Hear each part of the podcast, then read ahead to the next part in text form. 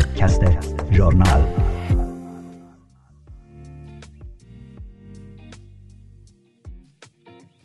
درود بر شما عزیزان من نگار قنبری هستم و پادکست ژورنال شماره 72 به تاریخ سیوم مارس 2022 برابر با دهم فروردین 1401 و به سردبیری سیاوش آذری رو تقدیم حضورتون می‌کنم. در این شماره از ژورنال مطالبی را از حسن صالحی، سهیلا دالوند، کازم نیکخواه، یاشار سهندی و سیما بهاری با هم مرور خواهیم کرد. با ما همراه باشید. باز هم درباره حذف ارز ترجیحی نوشته از حسن صالحی در مجلس اسلامی بحث درباره حذف ارز ترجیحی دلار به قیمت 4200 تومان بالا گرفته است. ارز ترجیحی یکی از منابع دزدی و فساد الگاریش های اسلامی بوده است.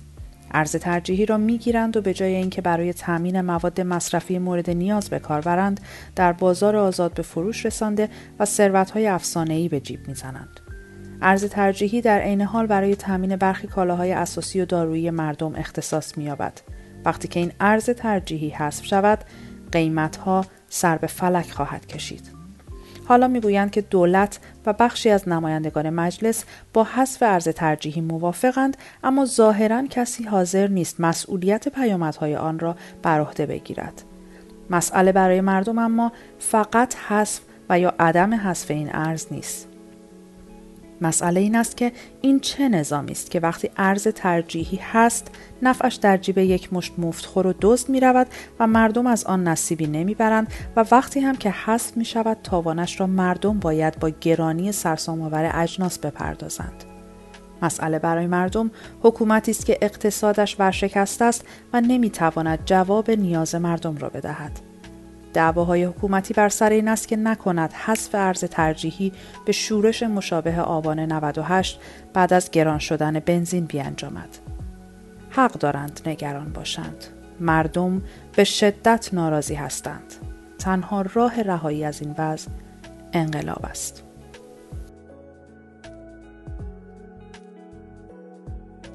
اعتراض زنان در مشهد پشت در ورزشگاه نوشته از سهیلا دالوند روز سهشنبه نهم فروردین مسابقه فوتبال ایران و لبنان در مشهد در حالی برگزار شد که علا رقم فروش بلیت به زنان بار دیگر جمهوری اسلامی زن ستیز مانع ورود آنها به ورزشگاه شد.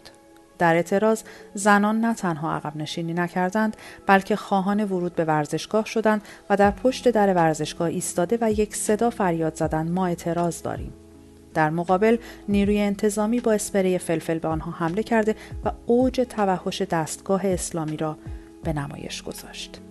سحر خدایاری را به یاد بیاوریم. دختر جوانی که در اعتراض به حکم شش ماه حبس تنها به جرم حضور در استادیوم آزادی و تماشای تیم محبوبش در مقابل بیدادگاه حکومت اقدام به خودسوزی کرد و متاسفانه جان باخت. جمهوری اسلامی از زمان به قدرت رسیدن تلاش کرده که با تصویب قوانین ارتجایی و اسلامی تبعیض جنسیتی و عدم حقوق برابر را رسمیت دهد و زنان را به وسیله‌ای برای خانهداری و تولید مثل تبدیل کند. در مقابل با این توحش زنان در چهار دهه گذشته تحت هیچ گونه شرایطی نه تنها عقب نشینی نکرده بلکه با حضوری جسورتر و با فریادی رساتر در صف اول تمام اعتراضات بارها اعلام کردند که حکومت ضد زن نمی‌خواهیم نمی‌خواهیم حکومت زن ستیز سرنگون سرنگون و پرچم برابری طلبی و آزادی خواهی را همواره برافراشتند.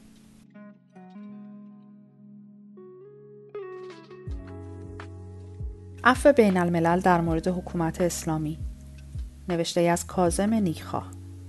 سازمان عفو بین الملل در گزارش سالانه خود به طور مبسوطی تداوم گسترده و نظاممند اعدام، شکنجه و سایر رفتارهای ظالمانه و غیرانسانی، مجازات شلاق، قطع عضو و کور کردن چشم از سوی های غذایی و محروم کردن زندانیان از های پزشکی، خودداری مقامات جمهوری اسلامی در تضمین دسترسی به موقع و عادلانه به واکسن کرونا و اشکال دیگری از ستمگری در قبال مردم این کشور را تشریح می کند.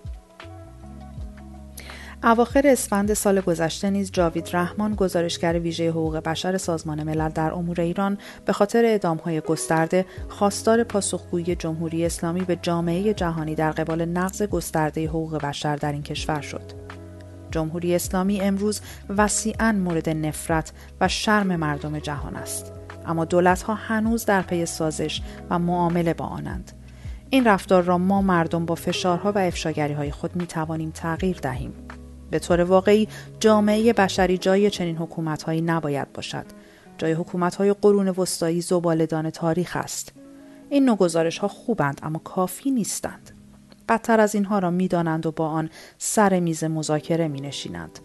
ما می توانیم کاری کنیم چنین حکومتی که ننگ بشریت است و رئیس جمهورش را مردم آیت الله قاتل می خوانند در دنیا بایکوت و منزوی شود. باید فشار بر دولتها را بیشتر کنیم. ضربه کاری و نهایی را هم ما مردم شاید همین امسال وارد و کارشان را تمام کنیم.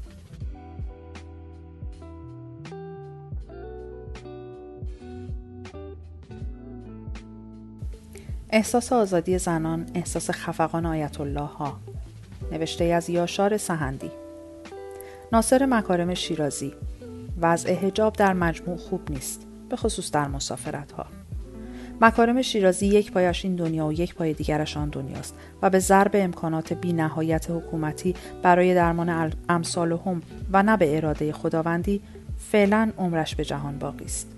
مبارزه زنان بر سر هجاب اما چون خوره روانش را می‌خورد او از قیز حتی واژه زنان را نیز به کار نمی‌برد و می‌گوید گویا آزادی بیشتری احساس می کند و بدین گونه معترف است که هجاب زندان زنان است که با رعایت نکردن آن زنان احساس آزادی بیشتری می کنند.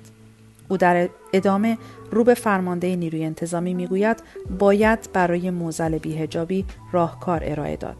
چهل و سه سال است راهکار ارائه دادند و زنان با وجود تحمل هزینه بسیار سنگین با مبارزات خود راهکارهایشان را به شکست کشاندند. کافیست این روزها در خیابان گشت کوتاهی بزنید. دیگر رو سری نداشتن زنان به خصوص جوانترها به یک امر عادی تبدیل شده است.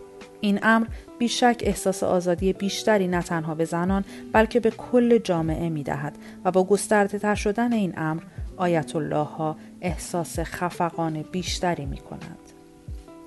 اما راهکار واقعی در مقابل هجاب مبارزه برای سرنگونی حکومتی است که هرچه نکبت است بر سر جامعه به ویژه زنان آوار کرده است. این راهکاری است که در دستور کار جامعه است. کاش عمر آیت الله به آن کفاف دهد تا مرگ خود را شاهد باشند.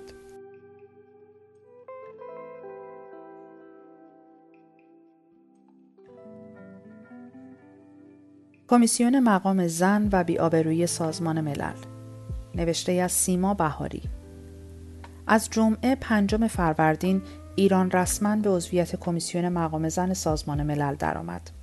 این نهاد قرار است از مقام زن پاسداری کند اما مثل روز روشن است که این توقع بیجایی است. در ایران زنان شهروندان بی حقوقی هستند که هر روز و هر لحظه حرمت و حیثیت و حقوقشان زیر دست و پای قوانین اسلامی و قرون وسطایی له می شود. جهان جمهوری اسلامی را به عنوان یک حکومت ضد زن می شناسد. این را مبارزات قدرتمند زنان به جهان نشان داده است. بسیاری از زنان معترض به حکومت جانیان اسلامی را دنیا می شناسد. با عضویت حکومت اسلامی در کمیسیون مقام زن مجوز برای پایمال کردن حقوق زنان به رسمیت شناخته می شود. این اتفاق لکه ننگی خواهد بود بر دامن سازمان ملل. قرار است ایران برای مدت چهار سال عضو این کمیسیون باشد. معلوم نیست جمهوری اسلامی تا کی سر کار بماند. مقامات حکومت می‌دانند که در سراشیبی سقوطند. می‌دانند که جنبش سرنگونی طلبی هر روز قوی تر می شود. این را در سخنرانی ها و گرد همایی ها به یکدیگر یادآور می شوند. اما حتی یک روز بودنشان در این کمیسیون شرماور است. باید با تمام نیرویمان به این تصمیم اعتراض کنیم و در سطح بین المللی باید اعتراض علیه این بیآبرویی را سازمان بدهیم. در ایران باید در هر تجمع این افتضاح سیاسی را به یک مورد اعتراض تبدیل کنیم. از نهادهای بین المللی بخواهیم که به این انتخاب اعتراض کنند. بگوییم که سکوتشان نه تنها قابل قبول نیست که شرماور است.